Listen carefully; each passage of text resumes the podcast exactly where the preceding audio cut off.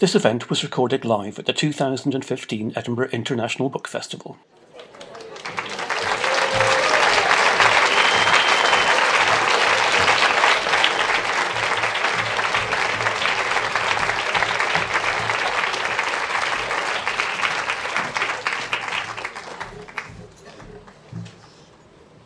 Hello. Welcome to the International Edinburgh Book Festival to the penultimate day of what's been an absolutely amazing festival. My name is Lennie Goodings, and I'm publisher of Virago Press. And I've had the really terrific privilege at this festival of preparing and presenting five events. And this one is my last. I want to personally thank the festival for giving me this much fun and work. and rounding up, even tonight, has been very interesting and challenging with this great team we've got. What a brilliant team they are to work with here at the festival. I want to say a special thank you to Nick Barley, who invited me to do this, and also to Roland Gulliver and to Jennifer Gilbranson, among so many others, including Dave, who at the last minute I said, I'd like 11 chairs on the table, please, on the, on the uh, stage, please. Now, the first things is, could you please turn your phones to silent? For this show, and the other thing to know about this, for this show, there's going to be no Q&A. We're just going to fill the hour plus. Um, I might warn you too, we might run over slightly, and, but that's fine. But please hold on for the whole ride. What we're going to do at the end is retire to the signing tent, where 10 out of these, um, sorry, seven out of the 10 people have books to sign. And we'll all be there for drinks and more talk. So that's where you do your Q&A, if you don't mind. So the one thing to tell you is, who, I'm sorry that Sabrina Mahfouz, who was supposed to be here as part of it, has not been able to get to Edinburgh. So I'm sorry about that. Now, the umbrella title for my five events was The Female Gaze. But in this event, around this very important topic, feminism, I wanted that gaze to be absolutely inclusive. Because in my mind, feminism has the potential to be transformational for us all. It does not aim to suppress one lot in favor of another, nor to see any gender as superior to another. In fact, that's exactly what feminism is fighting against. In my mind, feminism, put absolutely plainly, wants to see the best for everybody. It's absolutely as complicated and as simple as that. The word, the label, feminist, causes angst for many who see it not as embracing equality, not as in furthering, furthering the cause for all people. I'm well aware of that, and I think they're wrong. Personally, I think anyone right minded should call themselves a feminist. And I think it's the job to change the world is down to us all. Come on in, I say. I'm happy to share the label feminist. As, and as the writer Eva Figes said, now and in the future, patriarchal attitudes will benefit no one, least of all the men. But we also know that as well as there being contention about the word feminist, there are also views on who can call themselves a feminist. Can a man? Can a transgendered transitioning person? Is it strictly a female preserve? But we've debated all of this before many times. So, for tonight's event, I wanted to mix it up a bit to challenge, to be playful, to be provocative, to be celebratory, with a performance I have named Why I Call Myself a Feminist. And because I believe in the arts, because I believe that's where we can find and experience real truth, real life, I've asked 10 people authors, poets, playwrights, performers, and activists to give us their answer to that question. And I'm going to call them up one by one to this microphone. Tonight, we have speaking, and in this order is Val McDermid, Andrew O'Hagan, Caroline Criado Perez, Natasha Kanapé Fontaine, Chris Brookmyre, Jo Clifford, Robin Robertson, Emma Laurie, Nish Kumar, and Elif Shafak. So let us begin. First is Val.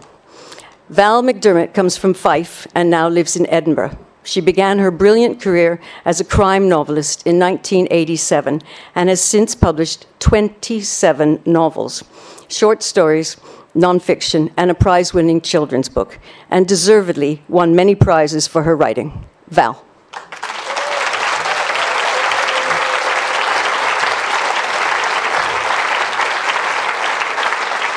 Thank you. Thank you. Good evening. I often get asked these days to speak at academic conferences because crime fiction has become something about which people write PhDs. And I've also discovered that when you do these keynotes, sometimes they want to publish them as a paper, and you have to have an abstract at the beginning of the paper. My abstract for why I call myself a feminist is, well, duh! I grew up in Fife which is very different from the rest of the central belt of Scotland because for a long time it was physically isolated because of the Firth of Forth and the Firth of Tay. It was a place that was, in some respects, quite parochial and insular, but in other respects, very radical politically because of the miners, shipyard workers, the fishermen. And although it was quite radical politically, it wasn't very radical in terms of gender politics. However, it never occurred to me not to be a feminist.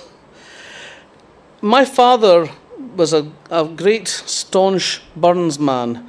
He was the lead tenor in the Bowhill People's Burns Club concert party. And he knew that a man's a man for all that. But in our household, the term man also embraced woman. He taught me that I was as good as anyone else and that I should never call any man my master or any woman for that matter. I went to a school uh, where they taught me that you can be what you want to be. They made the girls in their care think about a wider picture than the traditional roles that were available to young girls at that time, where mostly you got offered being a nurse or being a typist or doing domestic science. The school I went to said, yeah, that's all fine and good, but you can also be a scientist, you can be a lawyer, you can be a doctor, you can be a teacher, you can be what you want to be. And another aspect of early feminism, I suppose, was my mother.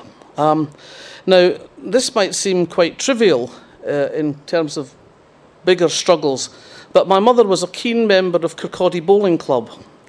And one of the things that pissed her off royally was that women were only allowed to bowl at certain times of the week. The men could bowl any time they wanted, but the women were confined to certain restricted times when it was thought that men wouldn't be wanting to bowl.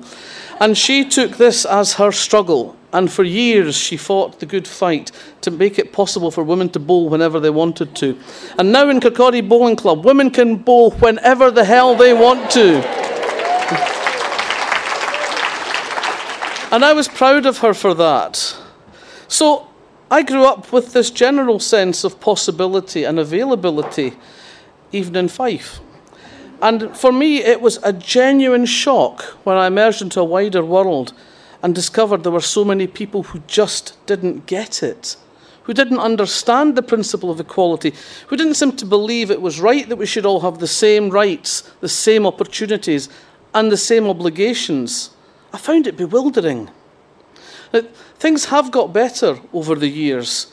Um, we've had legislation back in the 70s, and as a union official back in the 70s, I was one of the people who struggled to make that effective in the workplace. And it did take time, but gradually things changed, things got better. And change is still happening in a positive way. I read a story in the papers just a couple of days ago of a survey that's just been done on women's salaries, and for the first time, women in their 20s are earning on average more than young men in their 20s. This is the first time that there's been a, a, a, a, comparison of two groups based on gender where the women are actually doing better than the men. So I think that we're definitely moving in the right direction in that respect. In Scotland, we have a situation where the three main political parties are all led by women. And if you have any experience of Scottish politics at all, you will know that the tenor of political discussion in this country is very different from what you see at Westminster. You don't have a bunch of guys shouting, yeah, yeah, boo sucks, every time somebody expresses an opinion. You have women leading parties who have respect for each other. They understand difference, but they also respect each other's right to be different. And they respect each other as women, as politicians. We are showing that there's a different way of doing things. And I think that's a positive thing too. You have things like a hashtag of everyday sexism, where people complain when they see things that upset them. Uh, and all of these things are really good and positive things and move us in the right direction. And it's easy for us to take those positives here in our world of Western privilege. But out there, there are an awful lot of places where people are a lot less privileged than we are in every respect, and particularly the women. So the battle is far from won, even if in some corners of our society things are getting better. And we're not exempt either. One of the things that has disturbed me most in recent years is what's happened with the provision that the internet provides for anonymity. Anonymity online seems to have gone directly towards misogyny online. Everywhere online, it seems there are pockets of vile vitriol, there's trolling, and almost exclusively the targets of this are women, and almost exclusively the perpetrators are men. We've seen things like revenge porn invading our screens, changing the attitudes of our young people towards relationships. Is that depressing? You bet. At my heart, I'm an optimist. I think we are making things better. And I think that feminism is a force for continuing to make things better. And why am I convinced of this? Well, even though I support Raith Rovers, I still say I am a feminist because I like to be on the winning side. Thank you.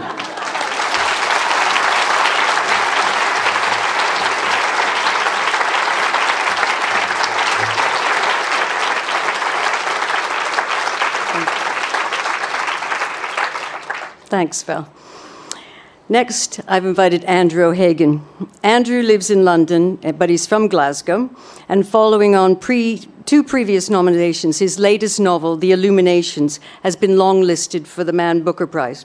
He was voted one of Granta's best young British novelists in 2003, and it's all been good since then. He comes garlanded with literary awards from both sides of the Atlantic. Andrew.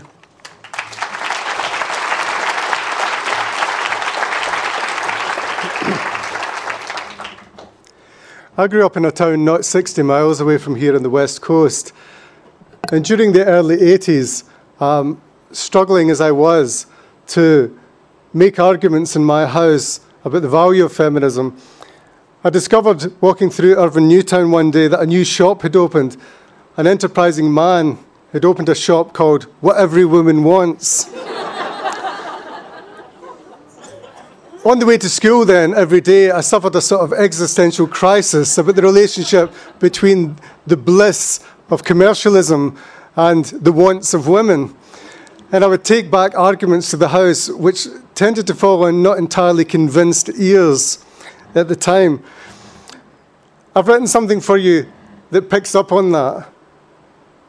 I should say that things did improve very quickly in the way that Val and her optimism has allowed us to invest faith in because within a year of what every woman wants opening, they opened a shop called What Everyone Wants. uh, and I remember coming into the kitchen uh, wearing one of the bags from What Everyone Wants and parading up and down the kitchen to my mother's complete disgust.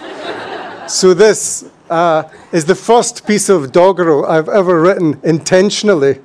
I should say. It's called What Every Woman Wants. No son of mine was ever a feminist, reading de Beauvoir in the bath, eating grapes like a lesbian queen, downing the patriarchal patriarchy with Bristol cream. No son of mine wanted equal pay in the snow blind winter of my discontent, doing his homework with a bookie's pen and making a case for paying the rent in bags of cement from the life to come. No son of mine took a provident cheque to send his mother on a trip to Greece, a writer's retreat in a house of mirth, a month of olives to keep the peace, and met the payments with his paper round. No son of mine brought Norman Mailer to the cheap retailers where I worked the nights and told me all about Satan and sex while I stuck my hand down the legs of tights looking for some new kink in the toe. No, no son of mine was ever a feminist and looked through the banister in boxer shorts that night of the Tupperware party when the girls drank Blue Nun and danced in their slippers, my boy smiling at the lack of men. Then taking a handful of breakfast bowls, pink and blue like a day in Sparta, he bunged them into the microwave to see them melt into early Jeff Koons, saying, Good night, ladies, and death to Vim. Cremate your aprons, your prams, and him. No son of mine thought Margaret Thatcher was a Yorkshire serial killer in drag.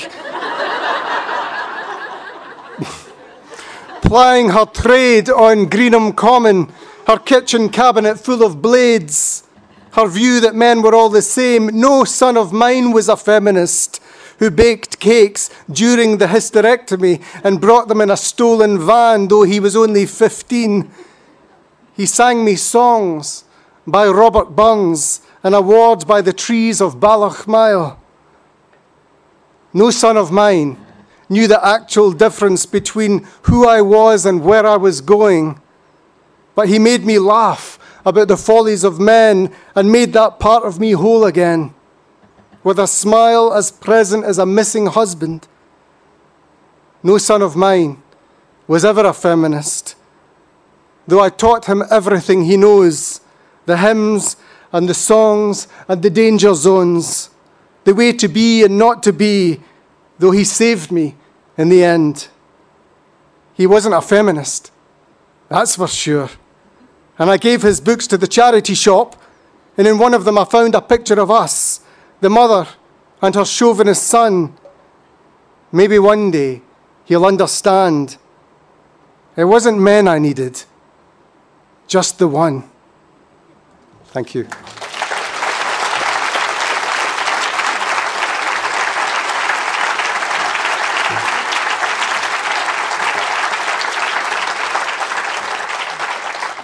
Thank you.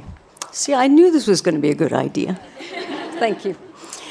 Um, my next speaker is Caroline Criado Perez.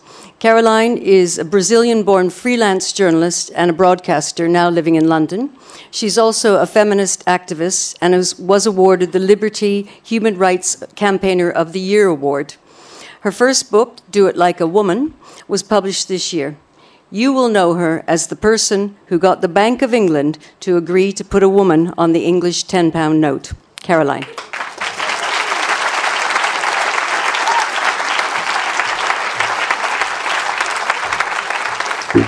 Thank you.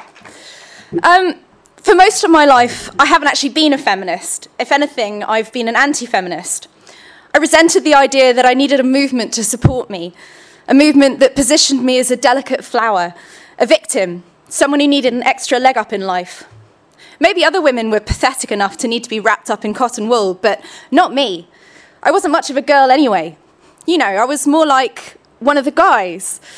Yes, I was one of those women. One of those girls who accepted the two dimensional stereotype that passes for woman in this culture of ours, who accepted that women are superficial, trivial, over emotional, unreasonable, possessive, crazy, just let me be the exception, yeah? The thing least likely to interest me was a movement that positioned me in solidarity with these lesser beings I was so desperate to escape.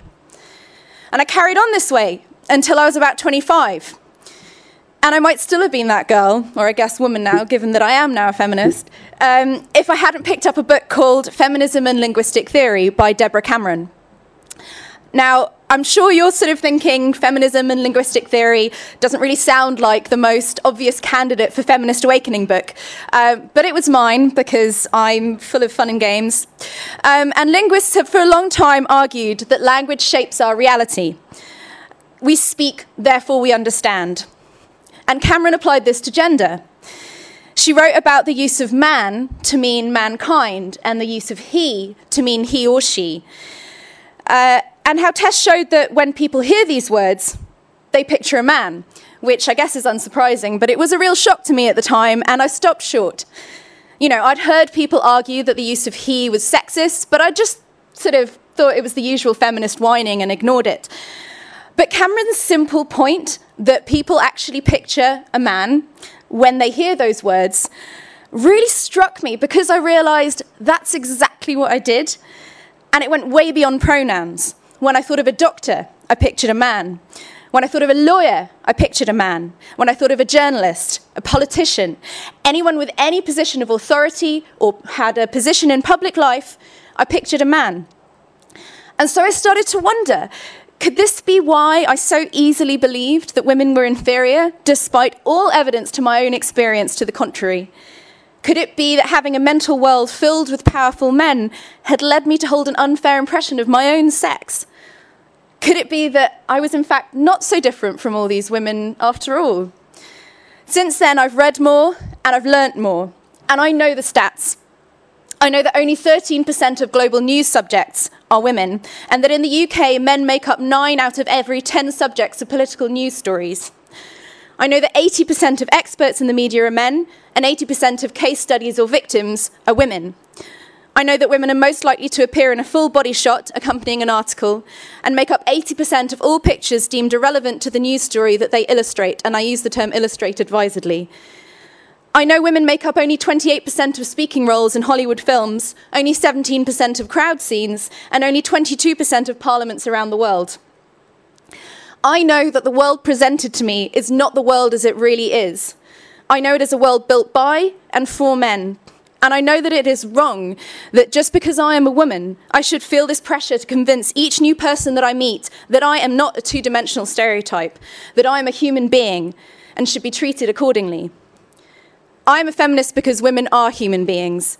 And feminism is the movement that means that one day, that is a simple fact that will go without saying. Thank you.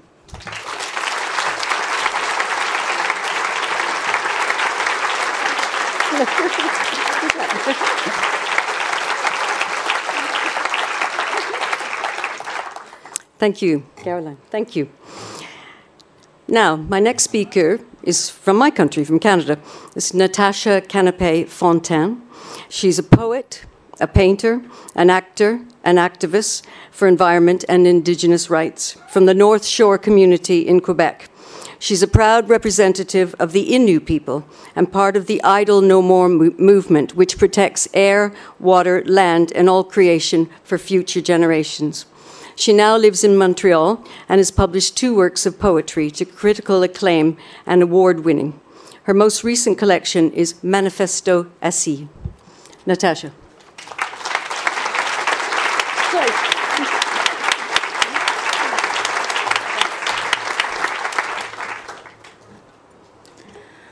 Hi everyone. That's my first uh, only in, in English uh, even in this um, this weekend. Before I was with uh, my uh, my sisters in Innu Nation, Innu people from Canada, uh, Josephine Bacon and Naomi Fontaine, and we have three women in uh, United Kingdom, and by the the Indian Act in Canada, we are uh, we are called we were called uh, really the Queen's children uh, since uh, 250 years, and it's really strange for me that to to come here and reading some feminist feminist poems just to try just to show to all the people of the world that the indigenous indigenous women are just uh, waking up, are just rising, and maybe they will be able to bring to the world some light and some uh, traditional values to respect more the women uh, of around the world. Thank you. My forest cries all alone in silence, Alice Jerome. And my earth seated under my feet during this silence. Assi in Innu means earth. In the beginning, there is but her, her womb and her rim, her cosmogony of both, of both animal and vegetal kingdoms, the trees, the water, the wolves, and the hordes of caribou. Then there is the people, the Innu.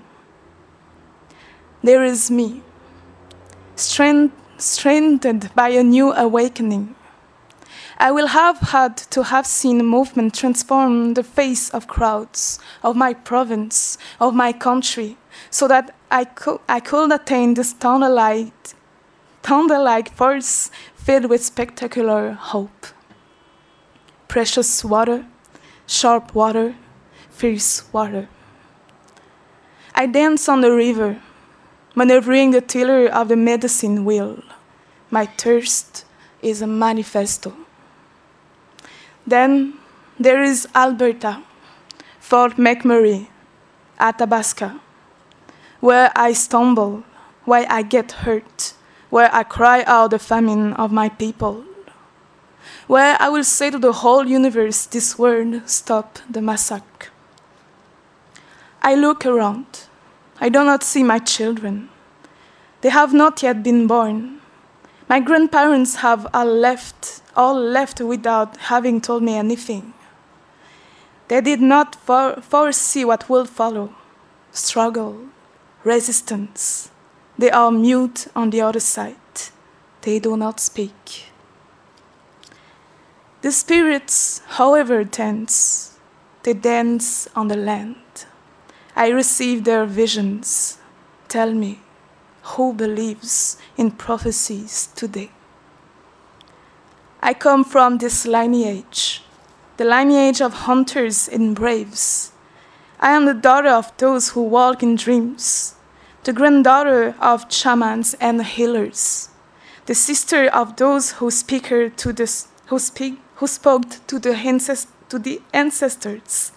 I am the one who followed the marks on less than 30, 40 de- degrees Celsius at night on the shores of the river. My earth, I will take her in my hand. I will nurse her with a piece of cloth, my dress. Will wipe her black tears in my hair, her gaunt cheeks. Will rock her as she shudders. I sleep no longer. Will put her to sleep on my knees and wave to my ancestors, stuttering, the yet to be born child that I am. O man of little faith, who taught me spineless, cut me down my back, my limbs, my cross I shall bear, bear a tattoo to my dirty skins. Winter in our great love making, I am no borderland. I am nation multiple, manifold, multiplied, multiplied until under your skin of pale redness. The sharp how on my veins, the word is body no, you tell me, and I know. I throw myself without end, your spirit, you are my revolution. My madness, so delicate, dusk, patience, washed sur moi, my mother. You could not read me when I spoke to you of dawn, the parallel dimension which suits us under our hands. Only my life, my soul, you don't listen, you are Occident, arrogance in your sins. My forgiveness is love and no one. Of all creases from whence I come, it is impossible, they say, to love further than death. Hope that you may be fierce. History, I dedicate to you the last of my songs. The earth is sister to the sea. I am the river's adul- adulterous spouse. I left my land afar, where my feet bat, bat in the tranquility of the ancestors, the farm of which I use as bleaches soap. Drink the water from my streams. The seaweed forms claims with wonders. There is a celebration tonight, and the creatures from under my skirts, to which I dance, to which I tap amidst the woman, my pain, that I may crush it, and I will make myself woman with the ears of my people. The last one. I am woman in one. I am daughter, mother, grandmother. I am my grandmother, my mother, me. I am the moon, the earth, the sea, my memory, my entrails, my blood, a tremor, a ter- territory, an ancestral rumble, hurt and warm, depleted. I hit a giant shriveled drum. Thank you.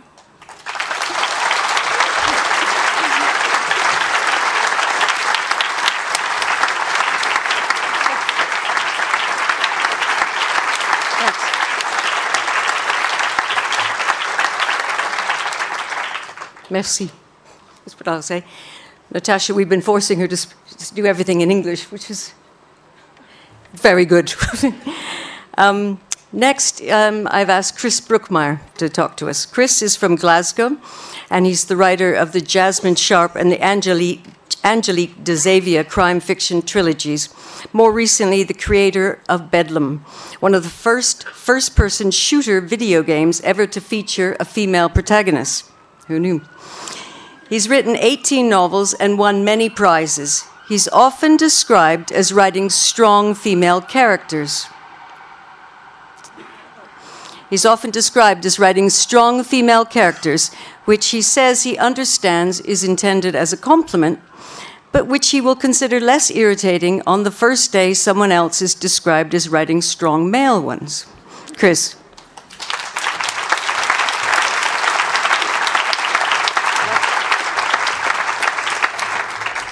Hi there. Um, obviously, as a, a guy, I've got to tread quite lightly uh, when discussing feminism.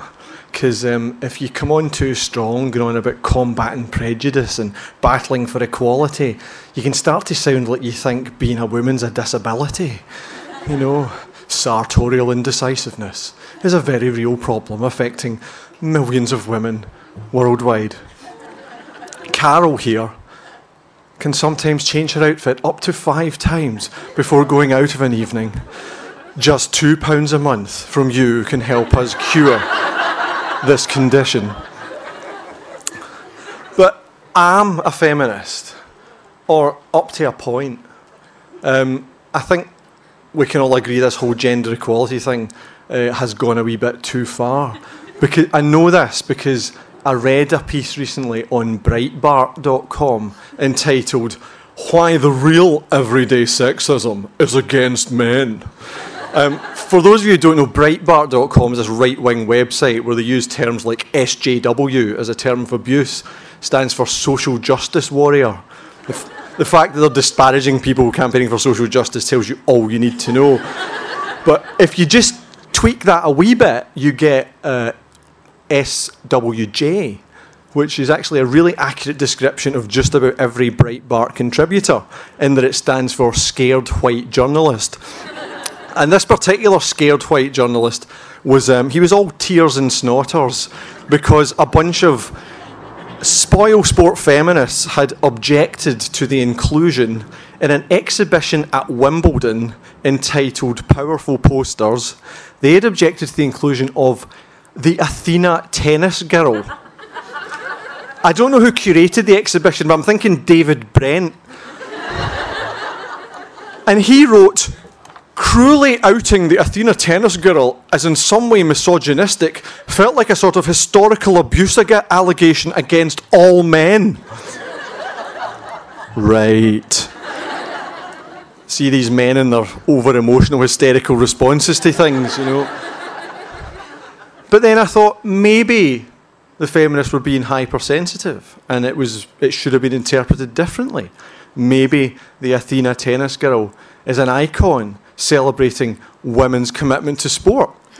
In that what it shows is a woman who was so keen to get into the game that she completely forgot to put on any pants.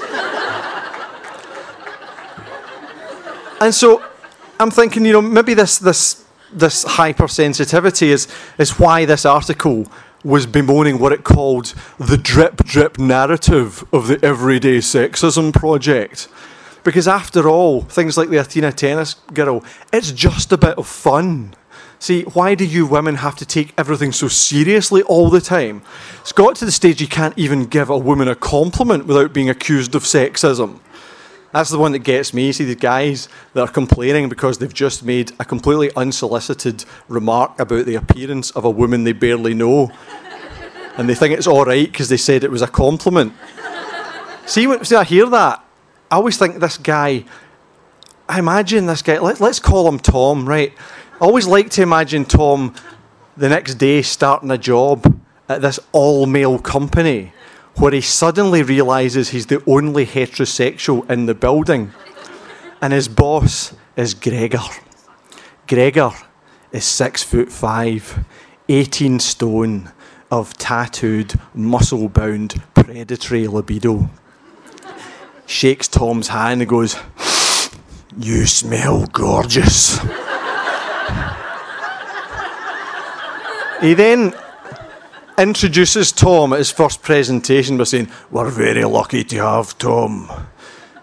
He's joining the team. He's not only has Tom got an MBA from Harvard, but he's very easy on the eye, as I'm sure I'm sure you can all agree. Very fetching suit, Tom. Gregor goes on to spend the entire presentation staring at Tom's crotch and licking his lips. And when Gregor looks at you, he's not so much undressing you with his eyes as redressing you in assless chaps, handcuffs, and a ball gag. And Tom overhears Gregor after the presentation talking about it and going, I'm not sure about his numbers, but I wouldn't mind filling in his spreadsheet. so Tom has a wee word about how he's been introduced. And Gregor can't understand it. It's like, for God's sake, Tom, I was just trying to give you a compliment. and anyway, if you don't want folk looking at you, why did you dress so provocatively? that suit just says, I'm smoking hot and I know it. so at the end of the day, Tom gets an email summoning him to Gregor's office. It's dark, the blinds are drawn, and there's nobody else left in the building.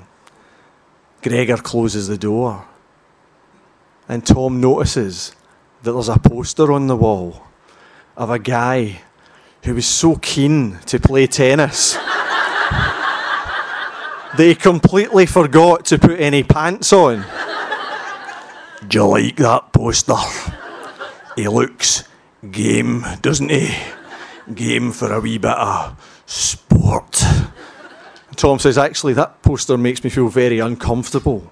To which Gregor says, Oh, for God's sake, it's just a wee bit of fun. See you heterosexual men, why do you have to take everything so seriously?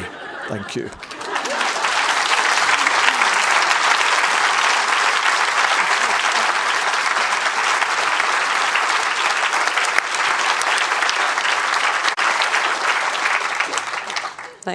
Thanks. Chris. Not the first time. Next is Jo Clifford.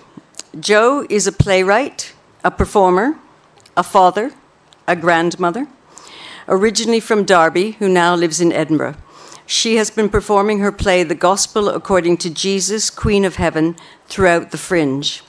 Jo is the author of 80 or so performed plays in every dramatic medium, the first openly transgendered woman to have a play performed in London's West End. Jo.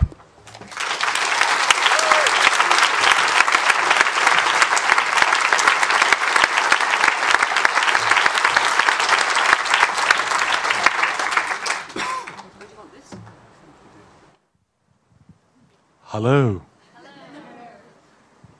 This happened to me some years ago when I was first beginning to live as a woman.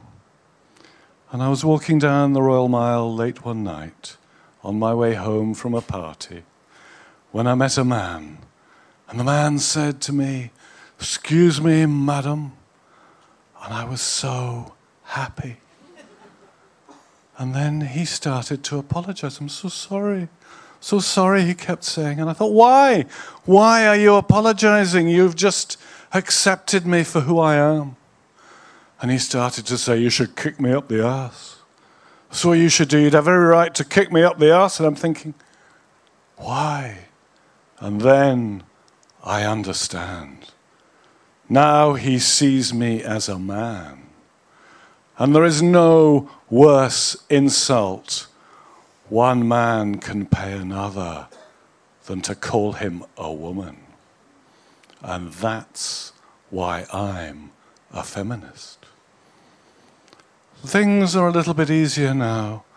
Men of a certain age open doors for me and give up their seats in buses and sometimes offer to carry my bags. And sometimes they even help me across the road. And when they talk to me, they use this strange, condescending tone as if I'm half witted. and I'm thinking, what's happening? Nobody ever spoke to me that way before. And I think, am I looking stupid all of a sudden? No. I'm looking like a woman. And that's why I'm a feminist. The other week, I was down in London and I walked into my hotel lobby and I met four young men in suits coming out. And I felt their gaze on me, appraising me. And I knew what they were thinking. They were thinking old, fat, ugly, no good in bed, does not exist. Yeah. And so they looked straight through me and walked on. And that's why I'm a feminist. And I'd like to give a message to those smug young men. I'd want to say something like, Listen, dears, I now belong to half the human race. And although it's true that for thousands and thousands of years we have been oppressed and despised and thought little of, and our voices have not been heard. Things are slowly and painfully, and in spite of all manner of reverses and heartbreaking difficulties, things are now changing. We women are beginning to discover our power, and we women are beginning to speak and our voices are starting to be heard. And wherever this happens, the world becomes a better place. And that's why I'm a feminist.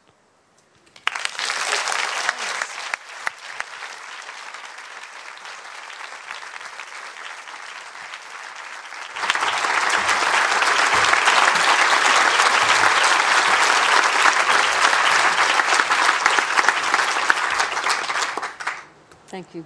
Thank you, Jo. Robin Robertson. Robin is from the northeast coast of Scotland. He's published five collections of poetry and received a number of awards, including three forward prizes. His selected poems, Sailing the Forest, is just published. He is also a publisher in fact, a colleague of mine, really, a publisher at Jonathan Cape, and he looks after the work of over 50 authors, including two of the authors longlisted for this year's Man Booker Prize Bill Clegg and Anne Enright. Robin.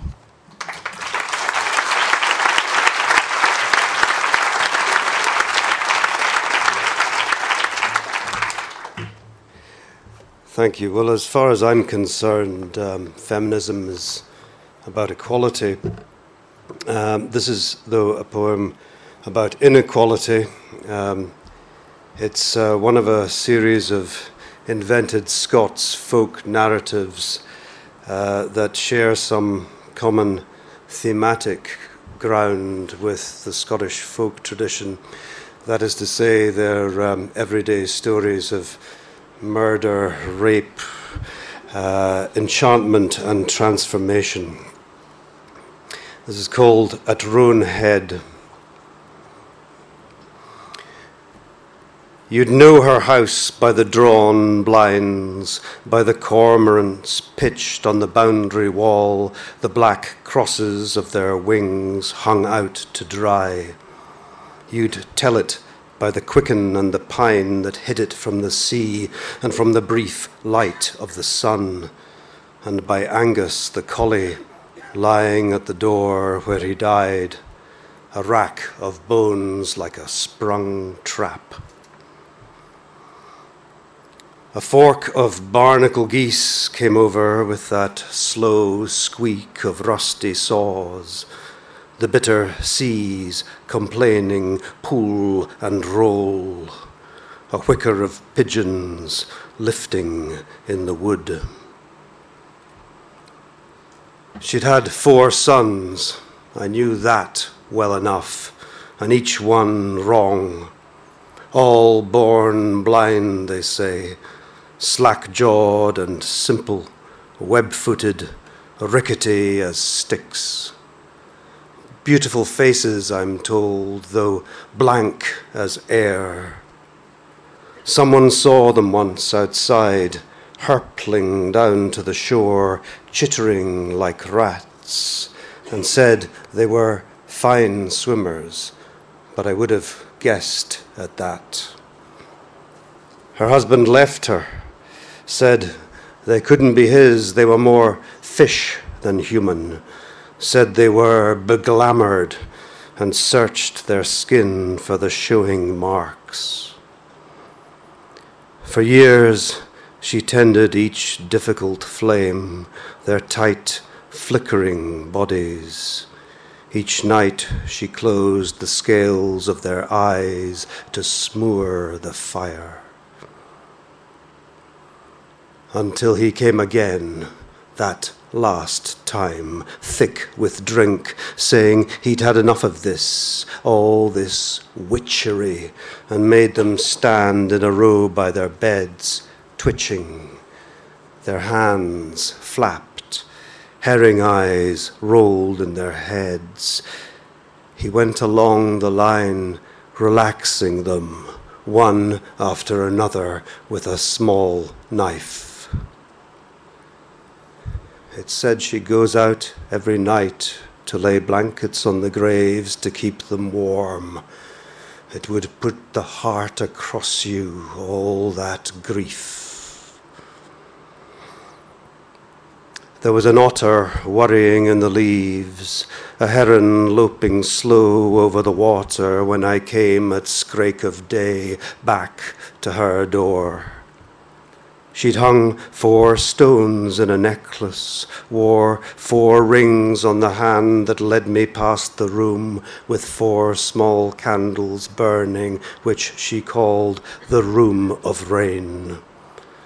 Milky smoke poured up from the grate like a waterfall in reverse, and she said my name, and it was the only thing and the last thing that she said.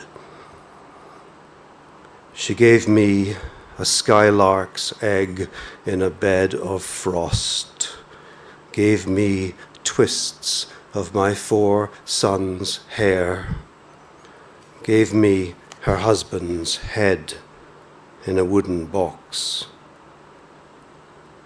Then she gave me the sealskin, and I put it on. Thank you.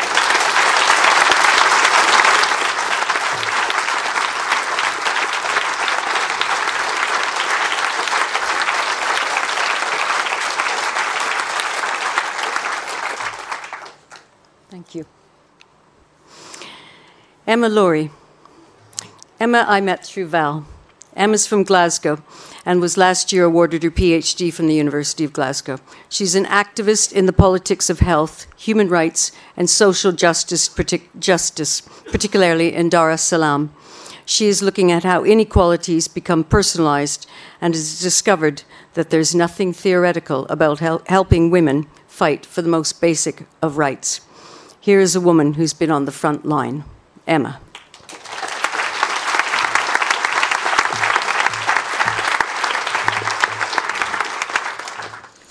Around seven years ago, during a lecture at uni, we were asked who in the hall was a feminist. A few folk raised their hands, but I most certainly wasn't one of them. Maybe this was a naive fear that if I said yes, I'd be asked to leave my makeup bag behind at the end of class. Or a sense at that point that my working class identity was far stronger than my gendered identity. Either way, there was no chance I was calling myself a feminist. But I saw my personal politics tested and transformed when I started going to Tanzania for my PhD research and speaking with women living in poverty. In theory, I knew the gendered inequality in the global south and could recite any number of statistics on it. But then, statistics aren't just numbers. And I wasn't quite prepared for hearing the personal testimonies from the women sitting by my side. The testimonies about the daily assaults made in their dignity and womanhood. In Tanzania, anyone needs to pay in order to see a doctor, get hospital, and get medication. And the lens that the women went to in order to get themselves or their children to hospital was quite harrowing. This was brought home in every interview that I did, but particularly in one where all four women in the group were the same age as I. One of them spoke of being beaten by her ex partner when she went to try and get money from him to get their kid to hospital. She felt she had to endure this violence for the sake of her child. Another woman in the group talked about how she had no one who would lend her any money when her kid was unwell. She therefore had to go to a bar and find a man who would pay her to have sex with her. She talked about the risk that she was taking for her own health, but again felt that she had no other option open to her. In her own words, she told me, A woman always walks with her capital. When you have nothing else to sell, you sell yourself. These words have never left me coming from a woman my own age. I came to understand generally how the illiteracy caused by early gendered inequality in schooling meant that many of the women I spoke with were unable to complete written complaint forms in hospital when they were poorly treated, adding to their feelings of being utterly voiceless, powerless, and devalued and easily exploited. But even at this point, I wasn't ready to call myself a feminist. Because whilst the interviews, on the one hand, had revealed to me a very personal extent of global gender inequality, they'd also made me confront my utter privilege and forced me to admit my place in the global order. I had a difficult time reconciling the fact that I was benefiting from this inequality, both large scale in the fact that we all in the West benefit from the inequality and the oppression of those in the global South, in particular women, but also on a really personal level for me. Because the women that I was interviewing, I was taking their words and then writing it into my PhD. I was becoming a doctor on the back of their inequality. I was further writing myself into a position of privilege. How could I have the audacity to call myself a feminist when I was gaining so much from their oppression? I had a massive fear of arrogantly appropriating other people's voices, other people's stories, and retelling them as my own. And this became so debilitating that I became close to walking away from a PhD so that I didn't have to consider how I navigated this. But then, what good would walking away do? Ignoring oppression is itself a privilege. So, seven years on, in front of the lecturer who first asked whether I was a feminist or not, I will raise my hand and now say I am a feminist.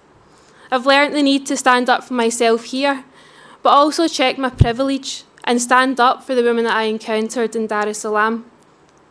Don't get me wrong, I know it'd be far better if any one of those women were here telling their stories today rather than hearing them through me.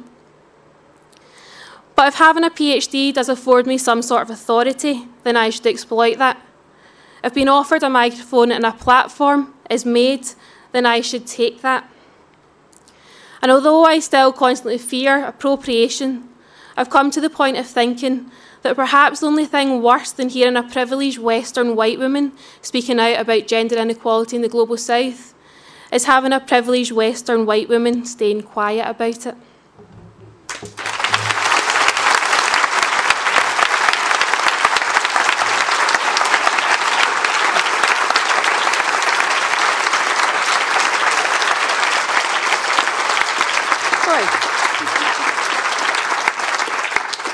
Thank you. Thanks, Em. Nish Kumar. Nish is from London, a political stand up comedian, actor, and radio presenter. He's come, he ran literally from his, the Pleasance show, his last show at the Pleasance tonight, and doing long word, long word, blah, blah, blah, I'm so clever. He's a regular on Radio 4, a veteran of the Edinburgh Fringe, where his shows are critically acclaimed, and he was one of the shortlisted for this year's prize of the Foster's Comedy Award. Nish. There you are. You want the mic? Thanks very much. Hi, everyone. How are you? Good. Sorry, it's a nat- force of habit, I'm afraid. Um, it's very nice to be here. Uh, my talk is divided into sort of three subsections. Uh, one is genetics, uh, the other is response to basic facts, and the third one is my career. Uh, those are the three areas that I want to talk about about why I'm a feminist. Before I get into that, I want to share a sort of, as by way of a sort of preamble, some concerns. One of which is practical, and the rest of which is sort of part of my general anxiety. Now, the first practical concern is I've pretty much lost my voice. So unfortunately, that means this entire talk is essentially going to be delivered by Tom Waits or late period Billie Holiday. So, uh, in advance, I apologise for that. My second concern is a sort of more general one. I really do not belong on this panel. I cannot emphasize how inadequate I feel up here to the extent that I can't really speak off notes, so I was going to uh, use the handheld mic. But there was a part of me that was genuinely going to just read off a blank piece of paper so it looked like I'd prepared. Like, so I, I'm aware, I feel very, you know, humbled and, uh, you know, I, I know that I'm not good enough to be here in some ways, right? My other concern is very often as a male feminist, I always feel like whenever I talk about feminism, it carries a sort of weird atmosphere into the room. There's almost a sense, whenever I say anything about feminism, that it's partly a man going, listen, ladies, sit down, let a man teach you about feminism for once. Like, so I feel very anxious about that. So I just want you to know that all of that information is going on. There's one person clapping there. I hope to God it's not a man. Um, the, the other reason that I feel a huge amount of anxiety here is that you're all paying attention. I'm a stand up comedian who largely fights for audiences' attention and dodges flying beer cans. So, and there's two lovely ladies down the front writing things down. That does not happen at a stand up gig. So those are the sort of anxieties. So the reason I call myself a feminist. So let's start with genetics. I believe that feminism, uh, like my double jointedness, a genetic propensity to diabetes, and my love of cricket, is something that's been handed down through my family. Uh, my family comes from Kerala, which is a state in the southwest part of India. Um, it's a very interesting place for a number of different reasons. One of which is the specific the specific part of the a country that my family comes from, because my family practices a system of matrilineal inheritance. That means that I inherit my son surname and any sort of family wealth entirely through my mother's side. And when it comes to passing down wealth from one generation to another, the girls get first pick. Now, I'm not going to stand here and pretend that we've got a sort of perfect utopian society. Uh, women getting into tertiary education has been frowned upon for years. But what I'm telling you is it inculcates within all of us, uh, boys or girls, that women are to be valued. And it also leads to me being raised by a generation of women that I would describe as formidable, which is obviously a euphemism for absolutely terrifying, right? So I believe it's been handed down to me uh, genetically, right? In terms of facts and a response to basic facts, I am sick and tired of being told by right wing commentators that feminism has achieved its aims when it patently has not. Uh, the whole aim of feminism is to achieve gender equality, and we are in a situation where, of all of the FTSE 100 companies, more of them are currently run by men called John than women in total. And the worst thing about that is that women aren't second, David is second, right? So what I'm seeing is uh, feminism is simply a response to the basic facts of things that are happening all around us. Now, the third thing I want to talk about, and really the most important thing, and the thing that I'm most qualified to talk about, is my career. I- I'm a comedian, notionally. Sometimes that's more true than others, right? but I'm a comedian, and as such, I'm judged uh, in reviews and by audience members and by people online as to how funny I am. If people find me funny, they think they like me. If people don't find me funny, they don't like me. It's a very simple equation, and it should be for all comedians. But it simply isn't the case, because there's an important caveat to the phrase that I'm a comedian. I'm a male comedian, and as such, I have an entirely different experience of the comedy industry than women do. If you want to know how far feminism still has to go, I suggest you have a chat with a female comedian for a couple of minutes, and you'll understand that the things that they experience are so much different from my experience. And these are my friends that are constantly judged on an entirely different, they're judged on their looks, they're constantly if you look at the comments page under any of my YouTube videos, it'll be it's just a blizzard of things saying unfunny asshole, unfunny asshole, this guy's not funny. Which is fair enough, right? That's completely open to interpretation. But if you go on a female comedian's YouTube videos, it tends to be uh, this bitch should go to hell. I would, no one would ever have sex with this woman. She's so ugly. It's incredibly noticeable how the values of how we judge male and female comedians are completely different. I was asked in an interview which comedians had most influenced me, and I said Bridget Christie, who's an amazing comedian.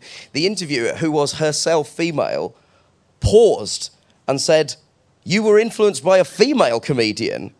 And I said, Yes. And she said, How is that possible? I mean, just to be clear, we, we're all speaking the same language it was absolutely baffling to me, even within the comedy industry beyond live comedy. Uh, in television, the BBC has recently issued an edict that means every panel show has to feature one woman on it, which obviously famously reflects the statistic we all know that one in seven people is a woman. we all know it. I mean, this room more than anyone understands that statistic. And that has attracted the ire of men's rights commentators. Just in case anyone wasn't aware, there are people campaigning for men's rights. Men's rights. Men's rights. Men's rights. Or as we called them for two and a half thousand years, rights. There is no need to still campaign for that. The penis remains a powerful legislative tool, right? Now, this is the second most terrifying thing that I've done uh, this month, right? The first was a play that I performed called Man Watching, which is a play that the Royal Court's putting on uh, up here in Edinburgh for a limited season, where they invite male comedians to come on and read a script. Now, that script is uh, not sent to you, and you have no idea what the content is going to be until you open it on stage. So, while I was reading it on stage, I discovered that this script is a first person account of female sexuality. It's about the writer's sexuality. Now, the writer has chosen to remain anonymous. And I was reading it and really enjoying it. It was very challenging and very difficult because I'm neither an actor nor a woman, famously, right? And I didn't, but all throughout the piece, I was wondering why she had chosen to do this, why she chosen to remain anonymous, and why she chosen to have a man read out the words that she'd written. And towards the end of the piece, I wouldn't give too much more away other than this, but one of the things that the writer said was that as a society, we just value the male voice more. Moreover than that, as a female writer, if you write anything about sex, you're simply dismissed as a sex writer. And those are two things that I'd never even considered previously. And what I thought was really interesting was that I felt a tremendous amount of empathy for this person. And ultimately, that's how I feel about feminism in general as a man. If you're a male feminist, all you're trying to do is empathize with the struggles that women are going through. And that's why I call myself a feminist. Thank you.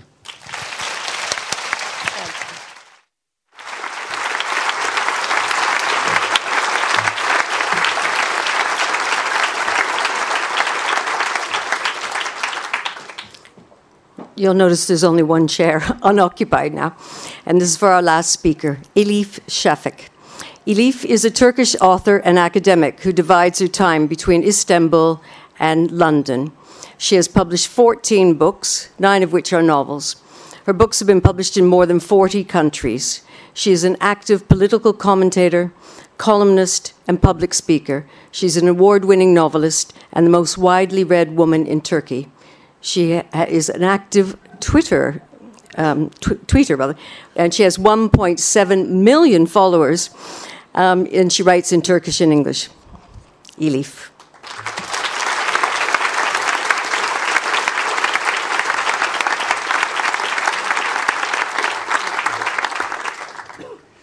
Thank you. For me, the question, why am I a feminist, can best be answered through stories and in my personal story, two women have played a prominent role. One of them was my mother, the other one, my grandmother. And these were completely different in, in their personalities, in terms of their characters.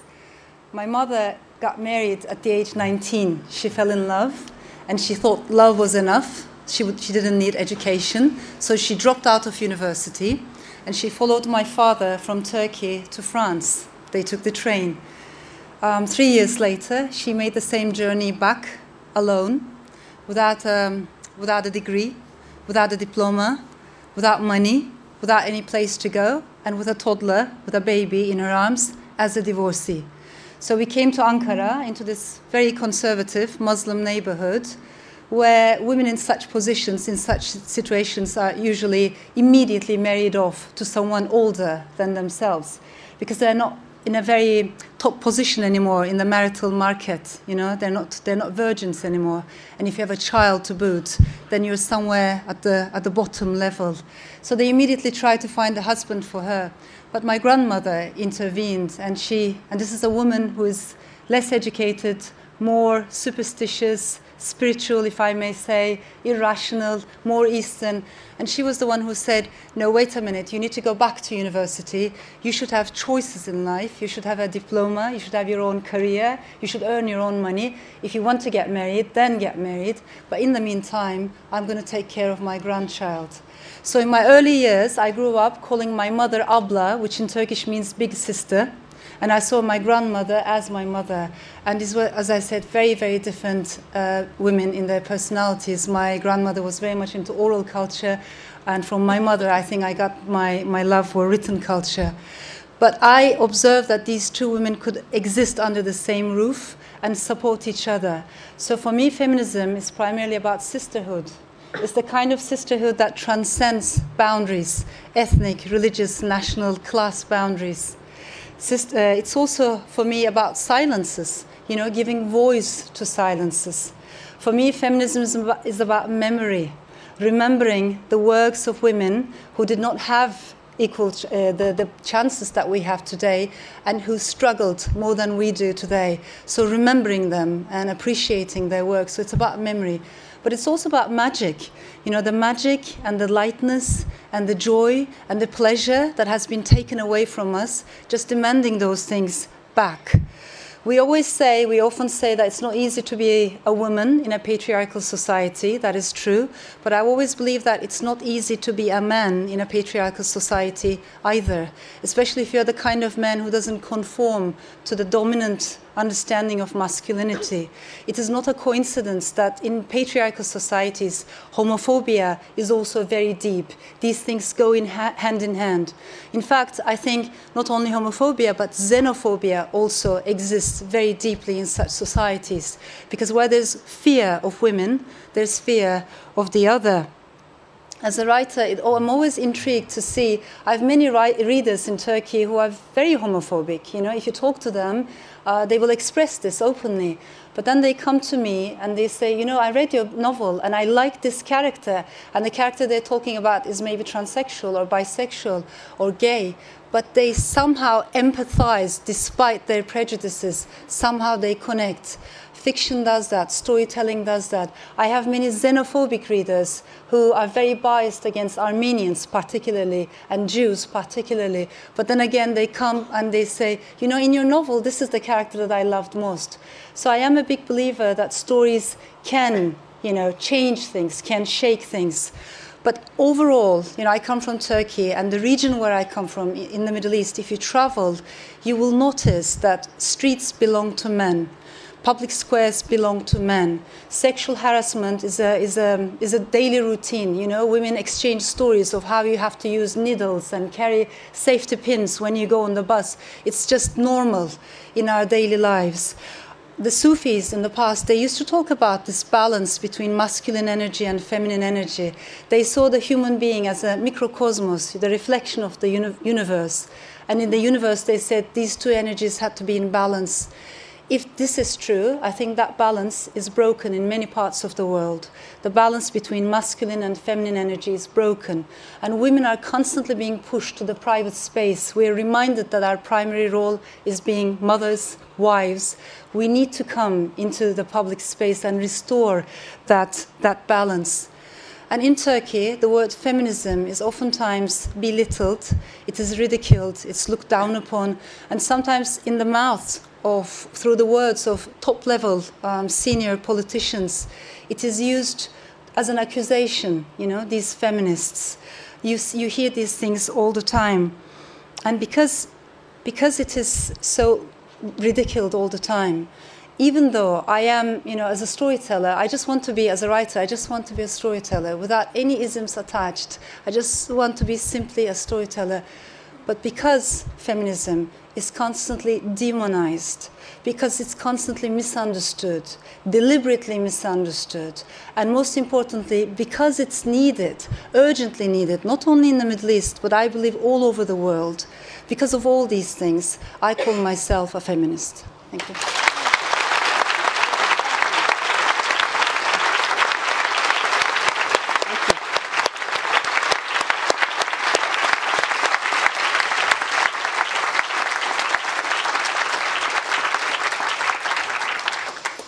So I had a notion this was going to be pretty amazing. And it was. I really want to say thank you to all of you. Really extraordinary. That is why we call ourselves feminists. This is what feminism looks like. And now, to the signing tent and a drink.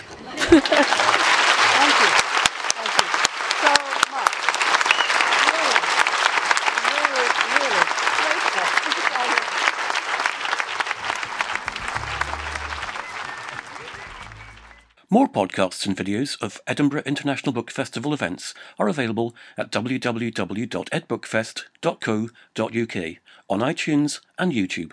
Just search for Ed Bookfest.